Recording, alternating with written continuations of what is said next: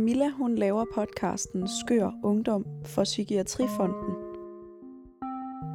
Det er en podcast, hvor hun taler med unge mennesker om det, de kæmper med psykisk. Den podcast den begyndte hun at lave, fordi hun selv havde manglet den. Camilla lægger stor vægt på, at vores generation er den mest udfordrede på den mentale sundhed nogensinde, og det er derfor, at hun mener, at der er brug for, at vi taler højt om netop det og dropper tabuet omkring psykisk sygdom.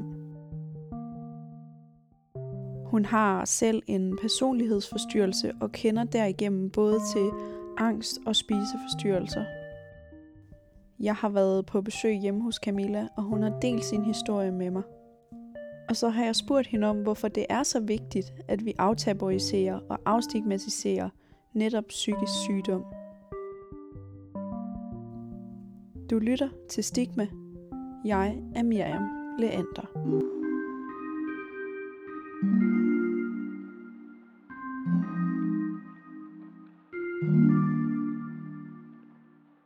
Øh, Camilla, du har jo sagt ja til at øh, få mig på besøg her hjemme hos dig i dag. Ja. For at fortælle øh, om det, du laver, din podcast øh, og din egen historie. Ja. Øh, det har jo været vejen ind til at lave den podcast, du laver, og den hedder Skør Ungdom. Ja, det gør den. Hvad er det for en podcast? Øhm, jamen, det er en podcast, der handler om det at være ung øh, og psykisk sygdom. Øh, det er ligesom en podcast, der tager udgangspunkt i det der med at aftabuisere, afstigmatisere øh, psykisk sygdom blandt unge, og, og ligesom skabe et rum for at, at kunne være mere åben omkring det at kan have det svært. Øhm, fordi vi ser jo bare en altså sådan en kæmpe øhm, del af unge, som har det, kan have det rigtig svært til daglig. Øhm, så, og det udsprang ligesom af et øh, sådan behov i mig selv, fordi jeg kæmper med psykisk sygdom. Øhm, og gjort det i mange år, har jeg også bare, har bare følt mig virkelig, virkelig alene. Øhm, så det er ligesom det, der sådan, ja, så inviterer jeg forskellige ind med forskellige diagnoser og forskellige historier, øhm, hvor de deler. For at vise andre, at de ikke er alene. Ja, lige præcis. Ja.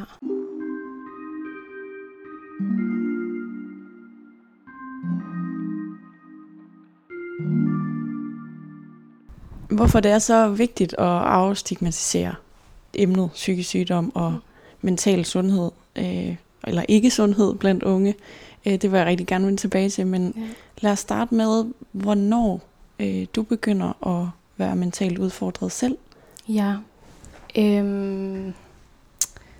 Oh, det er lidt sådan, det er faktisk et lidt svært spørgsmål at svare på, fordi jeg, øhm, jeg snakkede med min mor her, inden vi har snakket i dag, for os lige sådan at, at, at høre hende om sådan det, jeg forstår af det er rigtigt. Men jeg har jo faktisk, altså hun, som jeg kan forstå fra mine forældre, så har jeg ligesom haft det svært, siden jeg var helt lille. Altså vi er helt ned til sådan to år gammel. Øhm, har altid været rigtig ængstelig og har haft rigtig meget behov for sådan tryghed og omsorg. Har været meget sådan, haft generelt en rigtig usikker selvfølelse. Øhm, helt, helt fra altså lille, fra jeg var to år gammel. Så jeg kan forestille mig sådan en barn, der gerne vil være tæt på de voksne hele Ja. tiden. Meget. Ja. Øhm, og, og jo noget, der sådan var meget specielt, fordi jeg har jo ikke som to år gammel, har jeg ikke kunne udtrykke det ønske. Jeg har nok ikke rigtig vidst, hvad det var. Så mine forældre har ligesom skulle sådan lidt finde ud af, okay, det var det, jeg havde behov for hver aften at sidde, altså sådan helt tæt med min mor en time, for altså for at falde til ro. Øh, og inden da var jeg bare sådan, var jo helt sådan hysterisk, eller sådan, var, altså havde det virkelig dårligt. Øhm, men man kan sige, mine forældre lærte jo, de vidste ikke rigtigt, det var, sådan, det var psykisk sygdom, det gjorde de faktisk ikke, så jeg fik jo heller ikke noget på den måde hjælp, men mine forældre lærte jo sådan, okay, Camilla kan være helt velfungerende, have det godt, hvis vi tager de her forholdsregler, hvis vi gør det her og giver hende det, så generelt har jeg bare haft en mega god barndom, og har egentlig været rigtig velfungerende. Øhm, jeg tror, at øhm, mine sådan, udfordringer, altså, altså at det blev problematisk sådan, øh, for, mit, for, øh, for min trivsel, sådan noget omkring altså 6. og 7. klasse, hvor jeg var... Sådan der man sådan begynder at blive teenager. Ja, øhm, jeg øh, skiftede klasse på grund af en episode med noget mobning øhm, der i folkeskolen. Og det var ligesom der, hvor at, øh, at jeg virkelig fik en følelse af at være forkert og ikke at være god nok. Og den der øh, meget usikre selvfølelse, som jeg har lidt som sådan en grundsten i min personlighed, kvæg min personlighedsforstyrrelse, øh, det blev ligesom bekræftet. Og det var der, der kom rigtig meget sådan, øh, altså der fik jeg ligesom begyndt min angst, som den gik fra at være en grundlæggende ængstelighed, en ængstelig sådan person, til at være angst øhm, og, og panikangst. Og det var ligesom også her, at øhm, det, det er sådan min... Øhm, det var det, der ligesom såede sådan starten af min spiseforstyrrelse. Det startede her, det, det begyndte sådan rigtigt at, at blusse op i 7. klasse. Så hvilke nogle diagnoser har du, og hvornår har du fået dem? Jamen, jeg har øh, angst, og så har jeg det, man kalder en sådan atypisk øh, spiseforstyrrelse. Og det er jo fordi, man egentlig kategoriserer spiseforstyrrelser sådan, som anoreksi, bulimi, øh, BD og sådan nogle ting. Men en stor del af dem, der har øh, spiseforstyrrelse, de falder måske ikke ind i sådan direkte i en kategori. Det kan være lidt indimellem. Øh, så mit sådan primære sådan, er øh, sådan bulimi, men ligesom også meget med sådan perioder af restriktivitet, meget vægttab, og så perioder med sådan overspisning og opkastning og sådan nogle ting. Øhm, så, så en spiseforstyrrelse, der mest sådan er præget af sådan, jeg har været tvangsmotion og opkastning og sådan nogle ting, overspisninger. Så noget, der svinger imellem øh, det ene og det andet, men ja. alt, alt i alt samlet er et ikke naturligt, ikke afslappet forhold til. Præcis. Okay. Og et meget... Øh, øh, er nok et lidt forstyrret bi- altså, øh, billede af min krop, og hvordan den skal se ud, og, og sådan øh, være sådan øh, overfokuseret på vægt og tal og BMI og sådan nogle ting. Øhm, og det var ligesom, altså, der i folkeskolen, da det startede, der, havde det, der var jeg ligesom, blev jeg undervægtig, så det var meget restriktivt. Det var først senere, altså sådan i slutningen af gymnasiet, at det blev til sådan med mere bulimiske tendenser. Så det er også noget, der er skiftet. Øh, men jeg har ligesom haft det også, ja, siden jeg var 14, og jeg er 25 år gammel i dag, så de sidste sådan 11 år. Mm. Ja. Øhm, men det, der ligesom sådan nok er grundstenen til både den, det her angst og spiseforstyrrelse, det er ligesom den her personlighedsforstyrrelse. Øhm, og det, der egentlig er, er, at jeg, øh, jeg har ligesom ikke været i behandling for min personlighedsforstyrrelse endnu. Øhm, men skatte har, når jeg har været i behandling for min spiseforstyrrelse, det vurderede man ligesom var det først, så, så sådan, jeg er jo faktisk aldrig kommet sådan helt i gang med at komme ind i sådan grundstenen af at forstå min personlighedsforstyrrelse. Men, men indtil videre, altså det man mener, at jeg har, det er ligesom en øh, sådan ængstelig, evasiv personlighedsforstyrrelse. Og det er faktisk en af de mest sådan, øh, hyppige personlighedsforstyrrelser. Øh, men der er ikke særlig mange, der kender sådan til det. Det er lidt en overset øh, personlighedsforstyrrelse sammenlignet med for eksempel borderline eller bipolar eller sådan nogle ting. Fordi de ofte tit kan være, de giver sig til udtryk mere tydeligt øh, hos personer, end for eksempel i sådan ængstelig evasiv gør. Øhm, så det er sådan de diagnoser, jeg har. Øhm, ja. Så det er nogle diagnoser, der i virkeligheden øh, er følgediagnoser af noget andet? Ja, altså man kan sige, jeg har, jeg har ligesom, øh, har ligesom haft den her personlighedsforstyrrelse siden barndommen. Og på tidspunkter, hvor jeg ligesom har haft for mange, sådan, altså, der er, hvor der har været traumer, eller ligesom er blevet for udfordret, for eksempel med det her med mobning, eller dødsfald i min familie, så har jeg ligesom, så har øh, spiseforstyrrelsen ligesom kommet ind som en funktion til at prøve at få noget kontrol. Mm. Øhm, fordi jeg har haft de her virkelig voldsomme følelser, og har følt mig meget ensom i den måde, jeg reagerede på, den måde, jeg sådan føler på. Øh, og, og det samme, altså angst er jo også et udtryk for altså sådan, mm. øh, at være overbelastet følelsesmæssigt. Ja. Får du øh, angstanfald? Ja, det gør jeg også. Øhm, Hvordan er det? Hvordan, hvad sker der, når du får det? Øhm, det tager som regel sådan udgangspunkt i sådan en øhm, mig, der begynder at overtænke. Altså sådan øhm, rigtig meget myldretanker. Det er tit noget, der sådan handler om altså sådan bekymringstanker, hvor det så øhm, kommer til at fylde så meget, at jeg så begynder sådan at få en trykken for brystet. Øhm, sådan føler jeg ikke kan være i min egen krop, sådan summen i mine arme og mine hænder, og det der med at begynde at sådan hyperventilere, øhm, og så bare græde rigtig meget. Jeg tror, mange jeg har talt med, der også beskriver øhm, sådan panikangst, det er meget sådan en, de får en følelse af, at de måske, altså sådan, at fordi alt det fysiske, der sker, det er en følelse at man er bange for, at man skal dø, eller sådan. Øhm, jeg er altid meget bevidst om, at det sådan er angst, altså den, det er mere, det er bekymringer, der gør, at jeg på den måde bliver virkelig sådan, jeg bliver bange på en eller anden måde, men det er ikke for, det er aldrig sådan rigtig udefrakommende ting på den måde, og det er heller ikke sådan helbredsmæssige ting. Men din egen tanke kan få din krop til at ligesom gå i alarmberedskab, eller man kan kalde det, Ja, når man hyperventilerer og der pumper ja, rundt i kroppen. Ja, præcis. okay.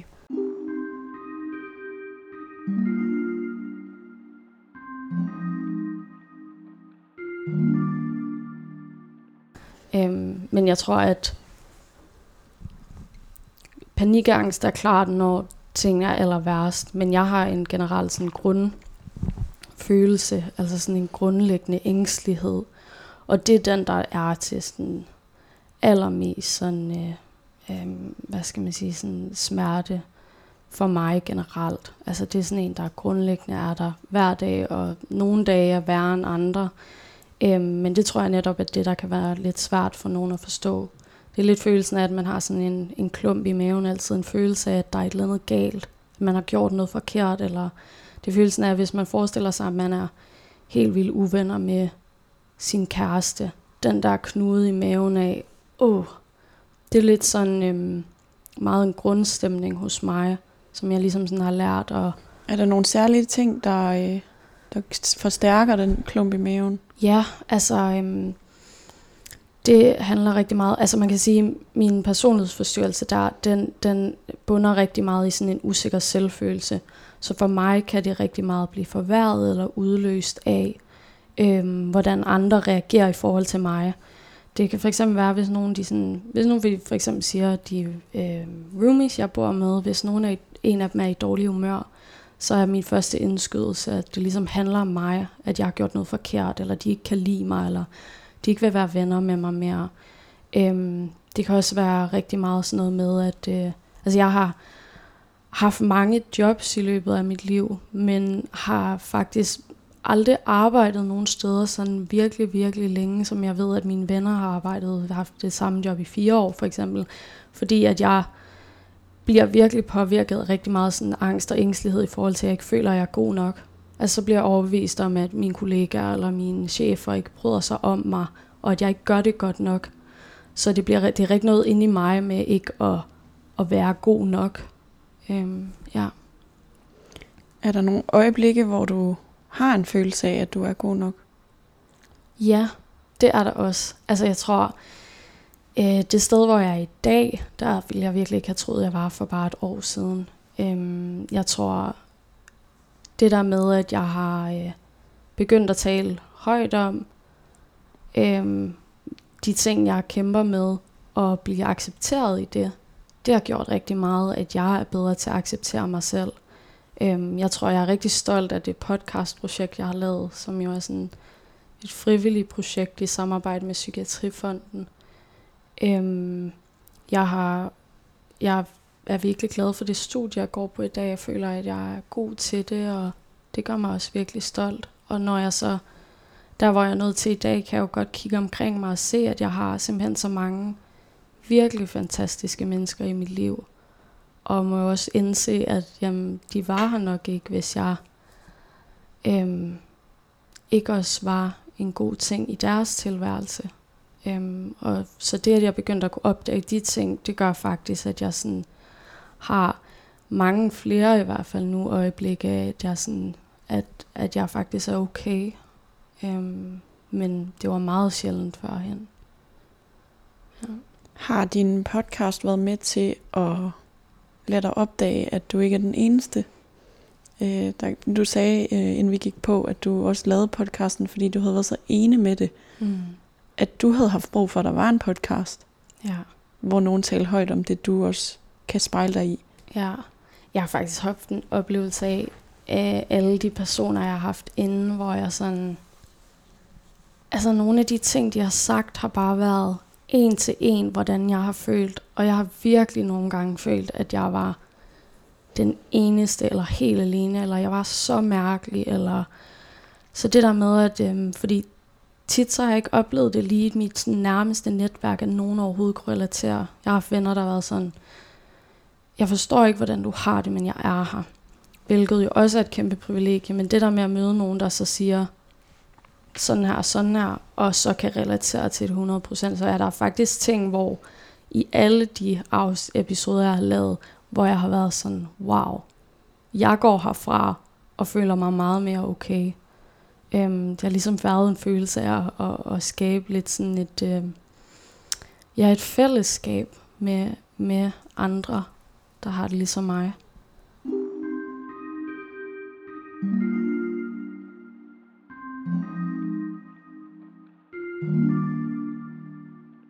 De ting, som du slås med, hvad har det betydet for at have sådan en helt almindelig ungdomsliv, en helt almindelig hverdag?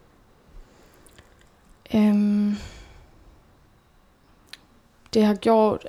Øh, altså jeg vil sige, jeg føler mig meget privilegeret i forhold til, at jeg faktisk har kunne fungere rigtig godt.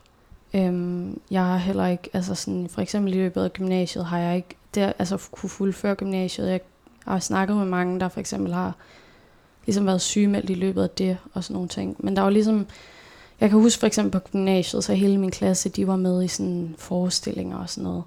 Og jeg havde simpelthen bare for meget angst til at kunne tilbringe alle mine weekender op på skolen og være omgivet af mennesker og øhm, være social og, og, og også det der med at, at sådan være en del af sådan, sådan festkultur og sådan noget. Øhm, jeg har altid været det meget, men, men det har bare altid været svært for mig, fordi at, øh, altså, jeg fungerer faktisk ikke særlig godt med at drikke alkohol. Jeg får virkelig, virkelig meget angst. Øhm, Imens at du har drukket? Eller er det nej, også øh, dagen efter? det er dagen efter. Ja. Det er der nok mange, der kender. Mm. Øhm, men mit, det strækker sig ligesom altså en hel uge, hvor at jeg simpelthen altså sådan, altså nede, altså, og er meget sådan, jeg er simpelthen sådan på, går på æggeskaller på en eller anden måde, får simpelthen, altså, får så dårligt sådan selvværd og selvtillid, og en sådan næverne, der er helt uden på tøjet.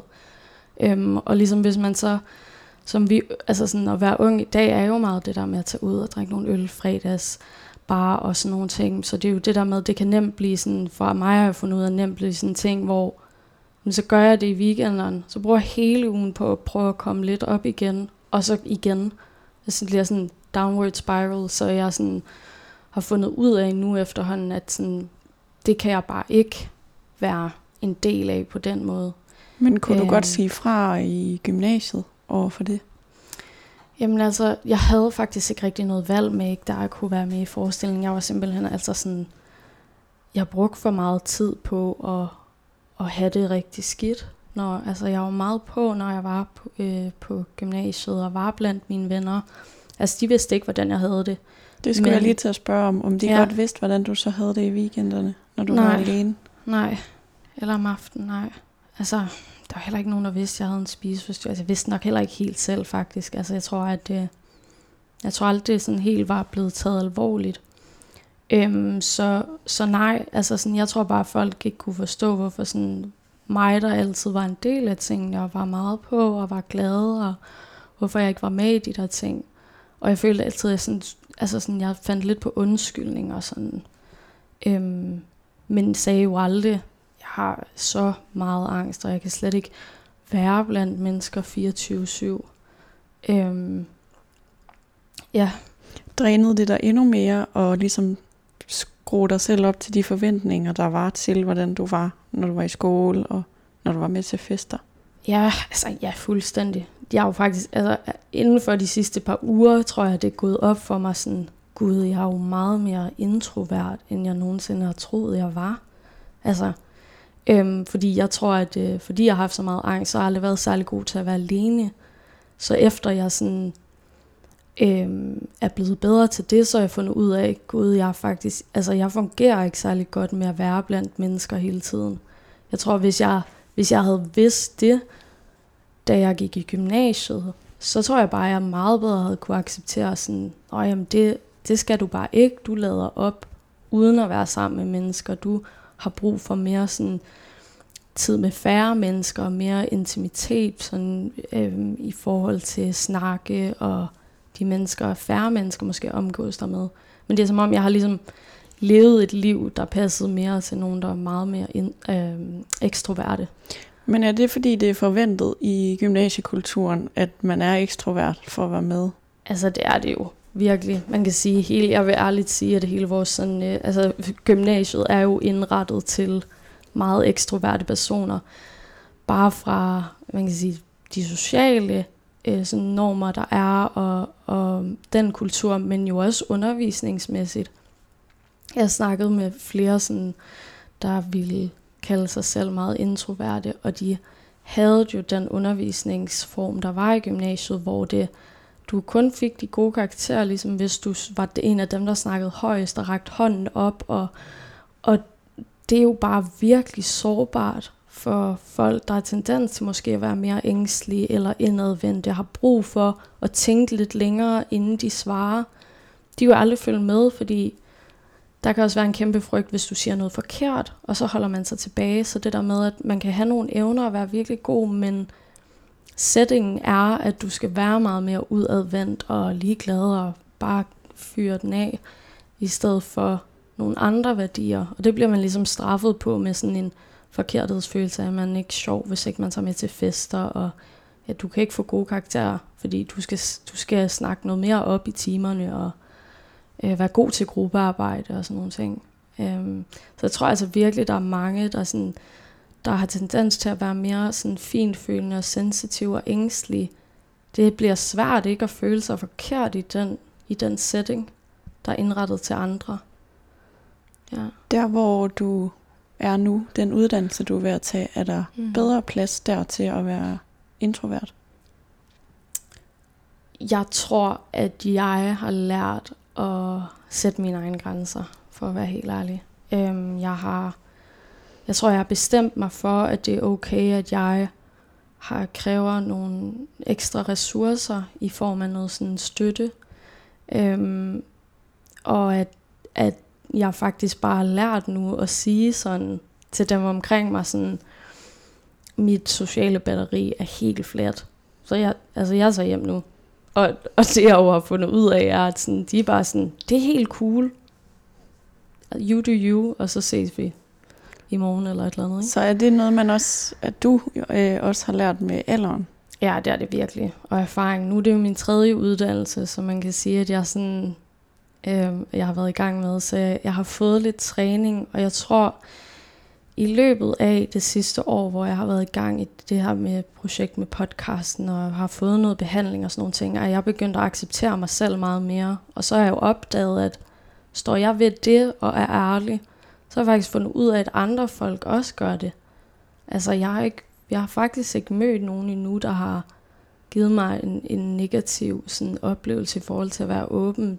Det jeg bare har opdaget er, at andre folk kan tør åbne op og er sådan, wow, jeg kan virkelig også have det svært faktisk.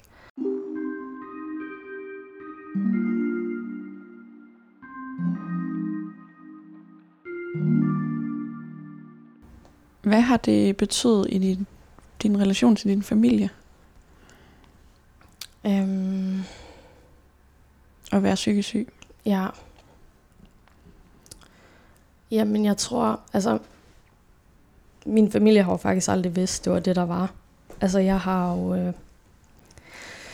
Jeg har nok bare været, altså jeg har været et barn, der har sådan fyldt lidt mere i forhold til mine søskende. Altså jeg tror virkelig, de har skulle sluge nogle kameler, da vi var børn, fordi jeg jo netop havde, øhm, jeg havde det så svært inde i, at jeg kunne blive meget sådan, reagere sådan meget med vrede eller frustration og være sådan meget, øhm, så at tit så har mine søskende skulle trække sig lidt mere for, altså sådan, de fik at vide ligesom, lad, altså, lad hende nu, fordi mine forældre godt har vidst, at jeg har haft det rigtig svært. Altså, de, de, de vidste bare ikke, at det var psykisk sygdom, men jeg tror ligesom, at øh, jeg har bare fyldt mere, og jeg har krævet mere energi. Øhm, jeg tror at virkelig, at mine forældre nogle gange har tænkt, altså, hvad de skulle sådan, altså, har ikke vidst, hvad de skulle gøre. Øhm, fordi jeg sådan har krævet så meget sådan omsorg. Øhm, og, og det ligesom aldrig, det var lidt, det snakker jeg med min mor om, det er sådan mit, det der behov for sådan bekræftelse og behov for omsorg og behov for at vide, at jeg er elsket. Det er lidt ligesom sådan en sort hul, der som aldrig kunne blive fyldt op.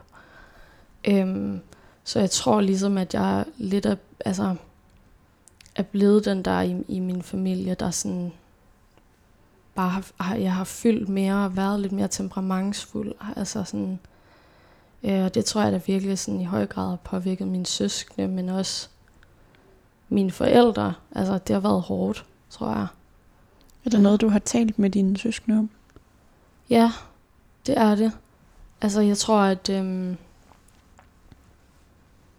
altså de elsker mig jo virkelig højt, og det samme tilbage. Jeg tror, at det, som jeg også snakkede med min mor om, hun sagde, at at det kan komme, altså i, når man kigger på det nu, sådan i retrospekt, så, jamen, så, kan det, altså, så kan det lyde meget voldsomt, men, men jeg var jo også fungerende, og de tænkte ikke så meget over det.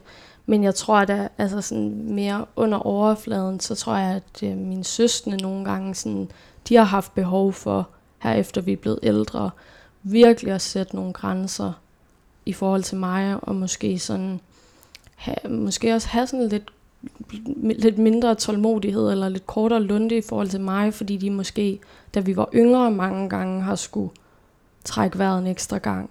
Og så tror jeg, at de har haft brug for ligesom at være sådan, ikke mere af det. Øhm, og, og det er jo sådan, der, det er jo meget normalt, at der er sådan nogle lidt svære dynamikker blandt søskende og sådan nogle ting. Men det har jeg ligesom skulle lære sådan, okay, nu er det lige mig, der skal altså trække i håndbremsen og sådan, fordi at de har virkelig skulle sådan tage en forholdet, da vi var yngre på mange måder.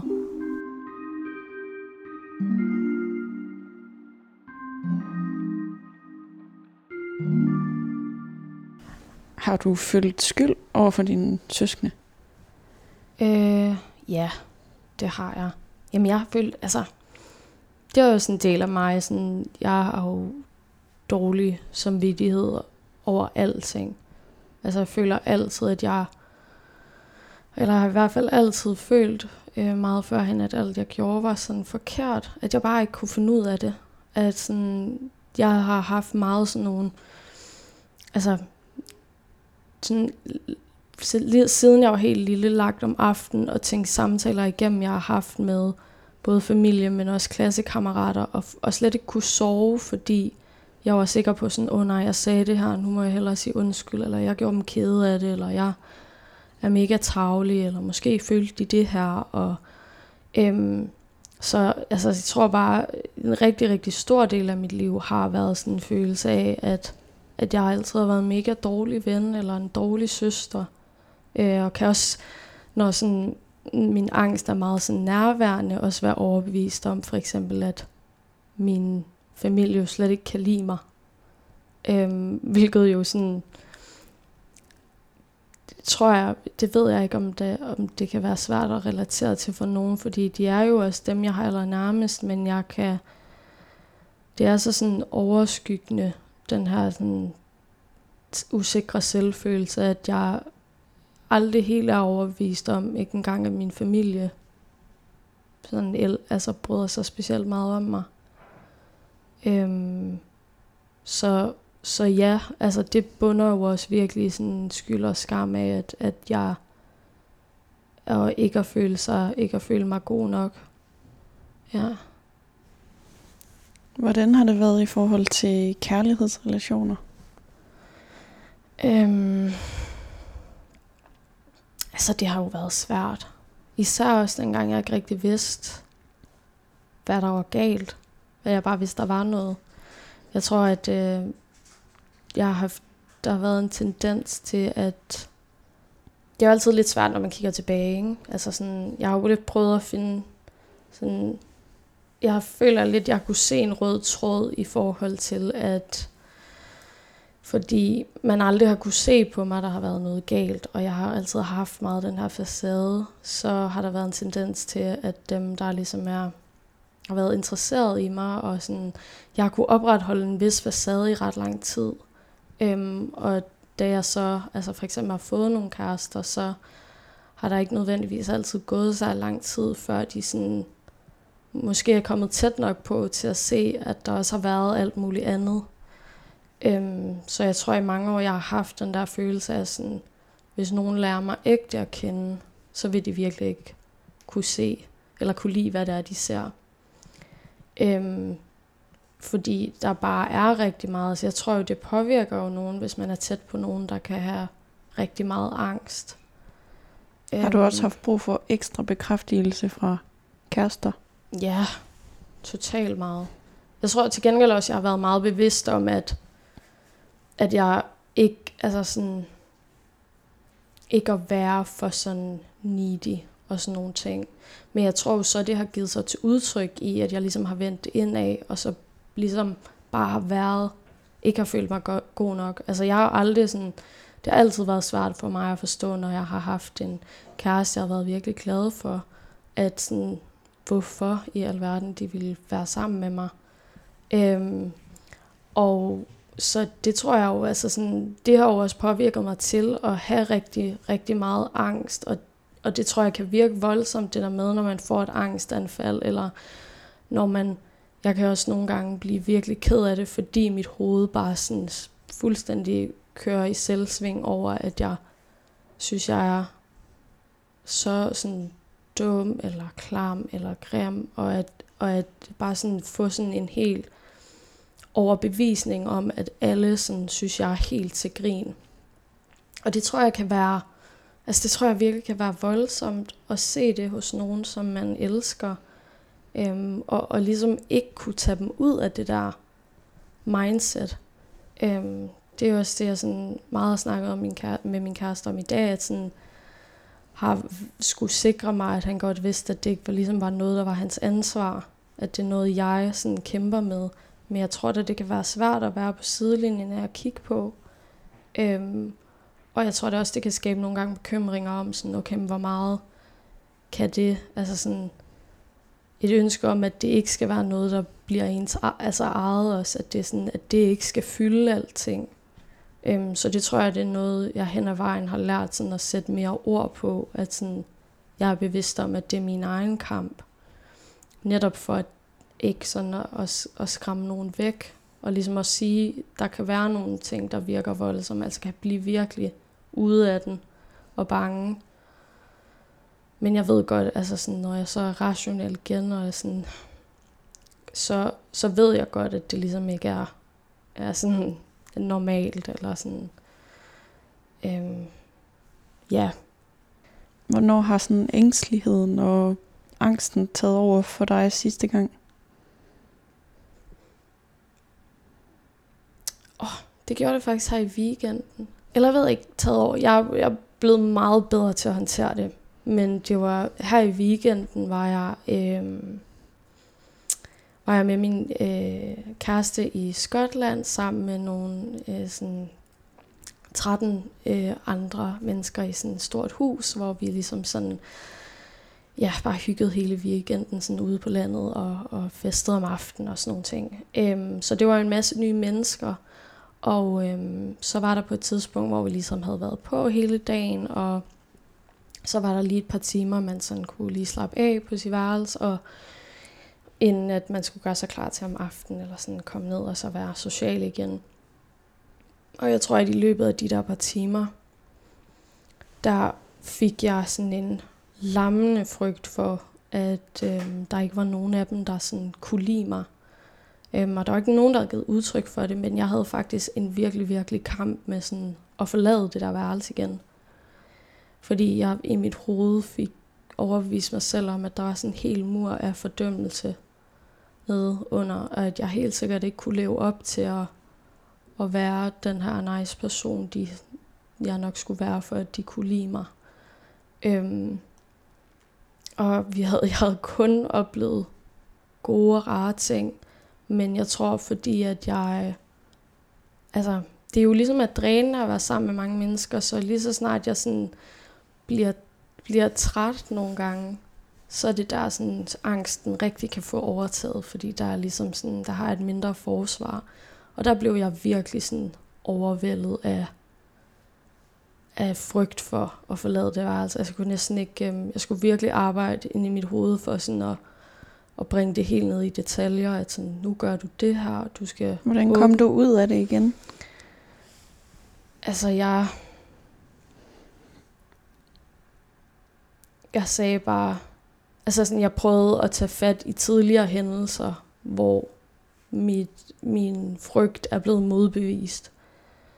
Så det der med sådan, og, og så faktisk, så sagde jeg til mig selv, okay, jamen, lad os så sige, at øh, lad os gå med den der. Lad os sige, at de her personer virkelig ikke bryder sig om mig. Og de synes, jeg er nederen og sådan nogle ting. Jamen, okay, hvad er det værste, der kan ske? Så er jeg måske bare ikke den person, de virkelig gerne vil være venner med. Men så er det jo sådan, det er. Det kan jeg ikke kontrollere. Og så er der nok andre mennesker i den her verden, som gerne vil. Øhm, det er det der med at prøve at forholde mig til, jamen, jeg er som jeg er, og at, at altså, nogen vil kunne lide det, nogen vil ikke kunne lide det. Og at jeg først kan forholde mig til, om jeg har gør noget forkert, eller gør nogen kede af det, eller hvis de fortæller mig det. Og indtil de gør det, så bliver jeg bare nødt til at prøve at, at, at sige, at sådan er det ikke. Øhm, men det var ligesom med at prøve at tænke sådan der, okay, jamen, hvis de ikke kan det, du kan ikke kontrollere det. Heller ikke ved at blive heroppe og gemme dig. Det blev nok heller ikke bedre i hvert fald, hvis jeg gjorde det. Øhm, så, men det er meget sådan noget med, at jeg virkelig skal tvinge mig selv til, nu prøver du. Og det jeg så finder ud af, at jeg kommer ned til en gruppe af så søde nogle mennesker, der bare havde glædet sig til, at vi skulle hygge hele aften, og gerne ville lære mig bedre at kende, og inkluderede mig i alting. Øhm, så, så der er bare så stor kontrast til, hvad der er inde i mit hoved, og hvad der er i virkeligheden. Ja.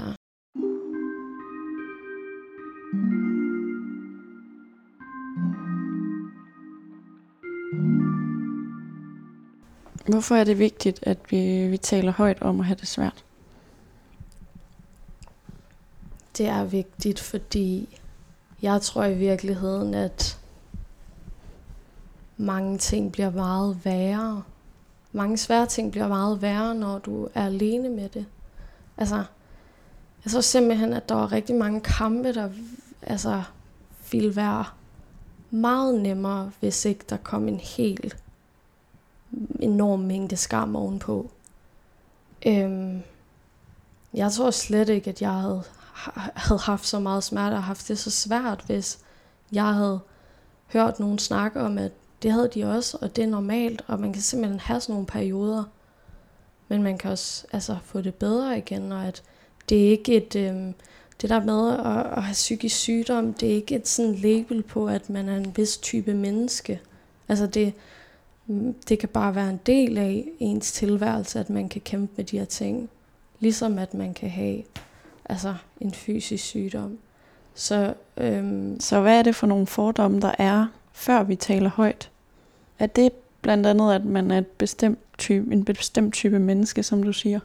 Jamen, jeg tror for eksempel, i, øhm, nu, hvis jeg tager udgangspunkt i mig selv, at jeg har en personlighedsforstyrrelse, jeg tror, der er mange, der ja, i mangel på bedre forbinder det med nogen, der sådan, øh, er, får øh, sådan voldsomme psykoser, eller som er sådan, altså for eksempel psykopati, er antisocial, kan være voldelige, ikke kan styre deres temperament.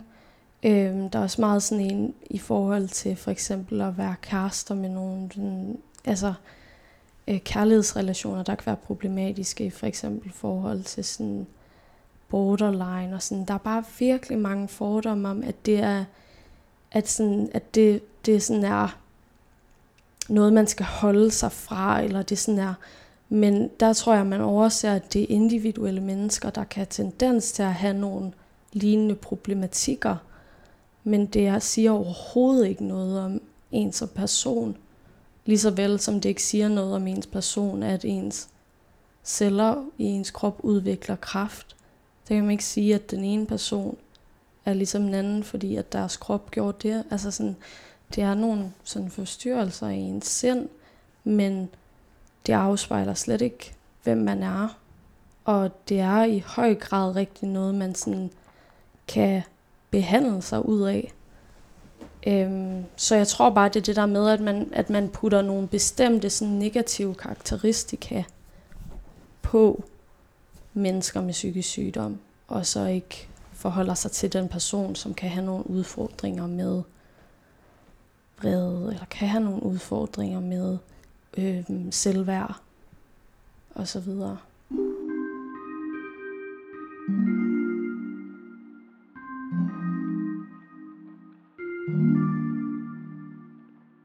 Hvilke andre fordomme tror du, der kan være? Mm. Og jo, jeg tror en af dem der er, at, øhm,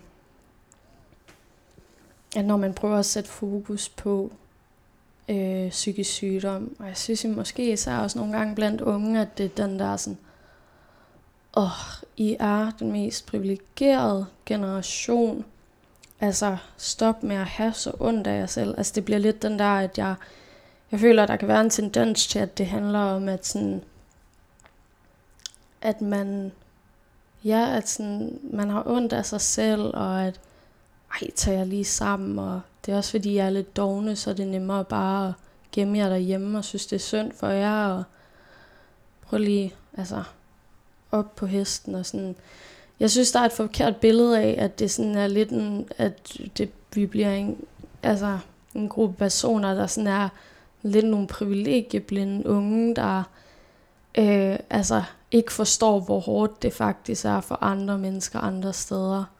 Øhm, og det er det, jeg sådan, det synes jeg er svært, fordi det jeg i hvert fald prøver altid sådan, og også nogle gange kommunikeret der på podcastens Instagram, er, at øhm, der er ikke nogen, der for eksempel skal have ondt af mig.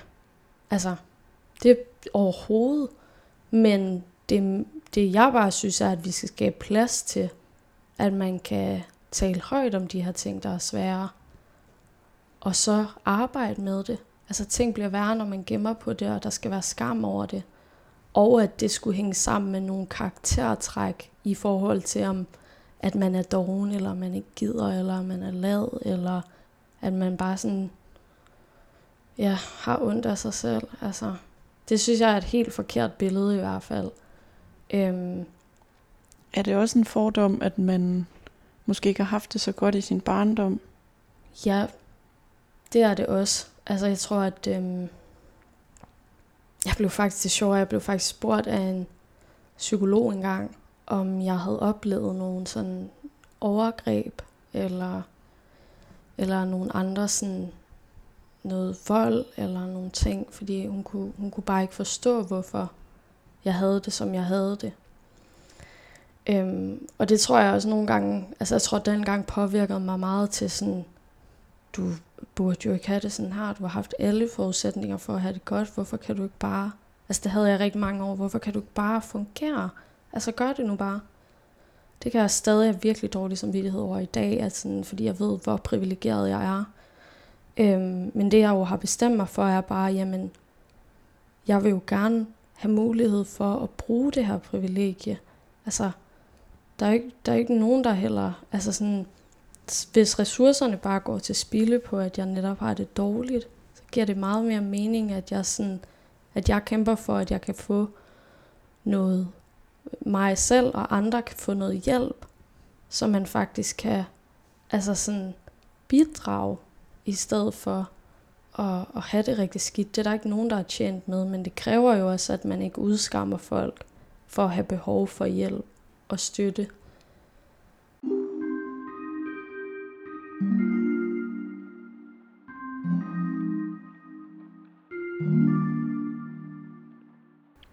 Hvis der sidder en øh, eller to lytter derude, mm.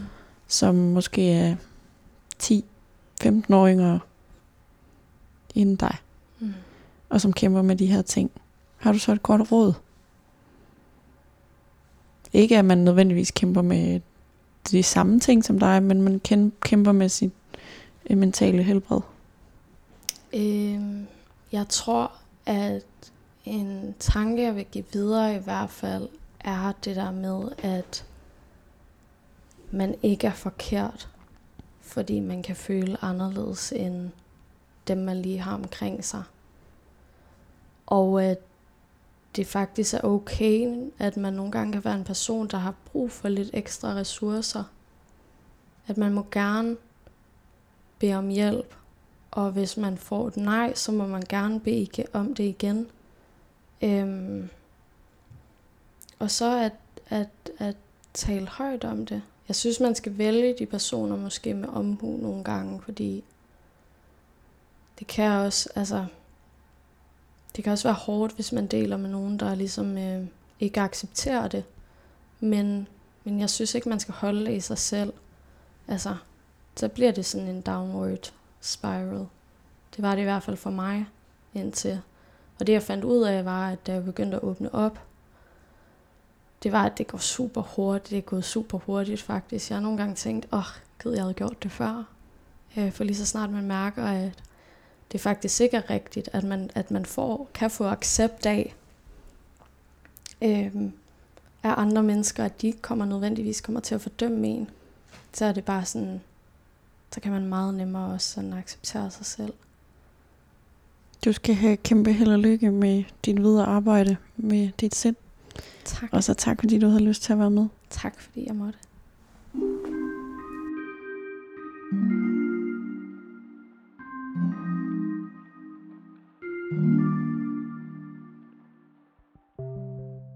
Du har lyttet til en episode af Stigma. Du kan finde flere stigma-fortællinger i din foretrukne podcast-app.